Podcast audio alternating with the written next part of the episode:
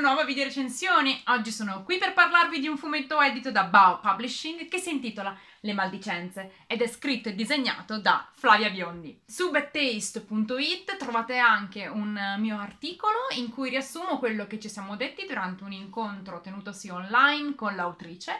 Ringraziamo ancora Bao Publishing per averci dato questa possibilità.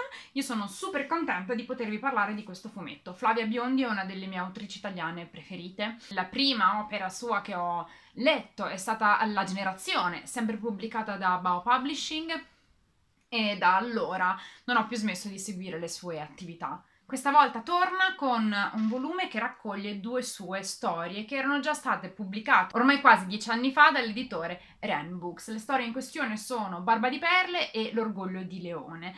In questo volume c'è anche una prefazione inedita dell'autrice in cui appunto racconta un po' della, dell'origine di queste due storie, di qualche sentimento a proposito di come queste due storie sono invecchiate nei dieci anni trascorsi dalla loro oh, nascita.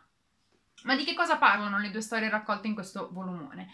Barba di Perle vede come protagonista Santo. Santo è un ragazzo che nasconde tante cose. La sua omosessualità, in primo luogo, la sua relazione con Davide, un ragazzo che non considera il suo fidanzato, ma che è la persona con cui si accompagna di tanto in tanto, e nasconde anche una passione particolare, quella per le perle, per i gioielli, per la bigiotteria femminile. Tiene così tanto nascosta questa passione che finisce con il taccheggiare un negozio di bijou in centro città pur di avere di questi oggetti senza dover diciamo fare il passo di acquistarli e quindi evitando di provare quella che per lui è un'immensa vergogna. Si sta nascondendo tantissimo e la storia riguarda proprio tutta quanta una serie di eventi che lo costringeranno a prendere una decisione per se stesso, che è quella di smettere di nascondersi. Nell'incontro con l'autrice si è proprio parlato di quella che poteva rischiare di essere una non attualità di un tema del genere. Nella società di oggi, se parliamo di una collana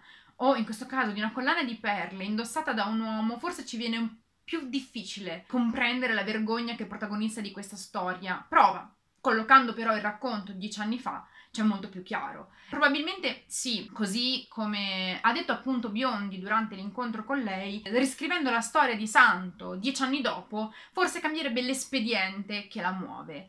E forse sì, perché in realtà basterebbe pochissimo. Credo che la gran maggior parte di noi abbia letto di un fatto successo in Spagna, un ragazzo si è recato a scuola con una gonna ed è stato mandato via. Per solidarietà una serie di insegnanti uomini hanno indossato la gonna e promosso un hashtag online per fare circolare le loro foto con il messaggio di abbattere appunto quelle che sono le discriminazioni nei confronti della diversità e nella diversità eh, che viene anche mostrata tramite il proprio aspetto, le proprie scelte nell'abbigliamento. Quindi in realtà sì, l'espediente potrebbe aver sofferto del trascorrere di questi dieci anni, ma Flavia Biondi ci racconta una storia che è completamente attuale, perché le difficoltà di Santo ad accettarsi e a farlo perché si ha terrore del giudizio della società e di quelle che possono essere le conseguenze dovute all'accanimento della società nei confronti di certe minoranze è un tema che purtroppo, e appunto dico purtroppo perché sì, la società si è evoluta, ma evidentemente non abbastanza,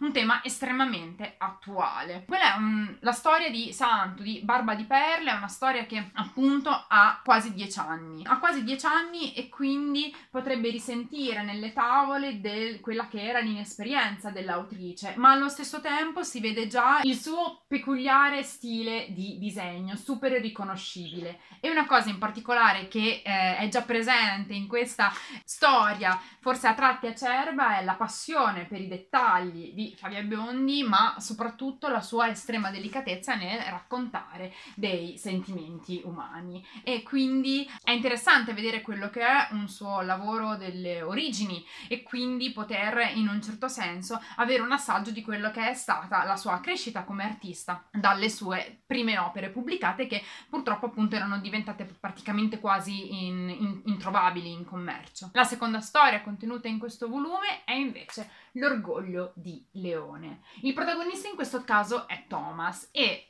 citando le parole di Biondi stessa, è uno dei personaggi più negativi che abbia mai scritto. Thomas, infatti, è l'uomo che poi è raffigurato anche nella copertina del volume, è un uomo che tutto preso dalla sua carriera, sta per assaggiare una promozione, una promozione che da Siena lo porterà a vivere a Milano e lo porterà anche probabilmente a sposarsi con la sua fidanzata Caterina. Ma se si sposa con Caterina dovrà rinunciare a una cosa, cioè le sue serate di incontri con degli uomini che conosce tramite un'applicazione online. Con questi uomini è solo sesso perché lui non è omosessuale. Lui si accompagna con questi uomini ma ha una vita, tra virgolette, perfettamente normale. Ha la sua carriera, la sua fidanzata, è accettato dalla sua famiglia e l'unica pressione che la sua famiglia sembra fargli è proprio quella di sposare la sua ragazza. Ebbene, Thomas vive nella menzogna. Quella che ha è una palese omofobia interiorizzata che viene sconquassata dall'incontro con Leone, un ragazzo molto più giovane di lui che però è molto più orgoglioso di ciò che è. Non si nasconde, ha una sorella che ha una relazione con una donna e la sorella è il capo di lavoro di Thomas. Qui si va quindi ad intrecciare questa storia che costringe il personaggio di Thomas a sbattere la faccia contro la sua ipocrisia. Ed è interessante vedere però come, nonostante appunto tutti gli eventi sembrano fare in modo che lui prenda una certa strada, una certa direzione, l'autrice riesce a descriverlo in modo molto realistico. Si percepisce un cambiamento in Thomas durante la storia, ma è un cambiamento che risulta in realtà molto umano, molto, molto plausibile e questo fa sì che anche eh, l'orgoglio di Leone sia un racconto estremamente interessante. È estremamente interessante anche per il fatto che è contestualizzato appunto negli anni in cui è stato pubblicato originariamente racconta di un tipo di personaggio, racconta di una tematica che era um, affrontata e sviscerata spesso perché si parla degli anni in cui il tema principale in quella che era la produzione di mh, opera tematica LGBTQ che appunto affrontavano quelle che erano le difficoltà della comunità era proprio quella del coming out il mh, tema letteralmente di uscire dall'armadio, del, coraggio di mostrarsi per ciò che si è, ma anche ad esempio sul luogo del lavoro, quello che è il conflitto tra il voler mantenere certe cose nella propria sfera privata e il desiderio di poterle vivere con la naturalezza che la propria identità si merita. Insomma, quindi era un tema centrale che però è perfettamente attuale eh, di nuovo. Nonostante appunto raccontato nel 2020 un personaggio di Thomas potrebbe sì avere delle caratteristiche differenti per essere più contemporaneo,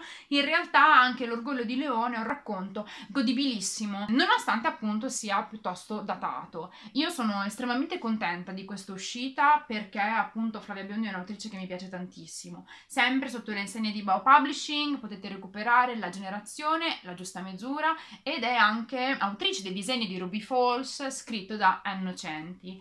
È un artista che mi piace moltissimo e vederla nelle sue origini ha fatto sì che un suo lettore possa appunto godersi di quelli che sono i suoi primi lavori per poi arrivare a quelli più recenti, seguendo quindi quella che è l'intera evoluzione finora di questa artista italiana che se non conoscete io vi invito caldamente ad andare a recuperare. Vi rinnovo appunto anche l'invito a vedere il pezzo che ho scritto per eh, raccontare del piacevolissimo incontro avuto online con Flavia Biondi per la presentazione del suo Le Maldicenze. Io vi ringrazio per aver guardato questa video recensione, come al solito vi do appuntamento alla prossima. Ciao, Taste!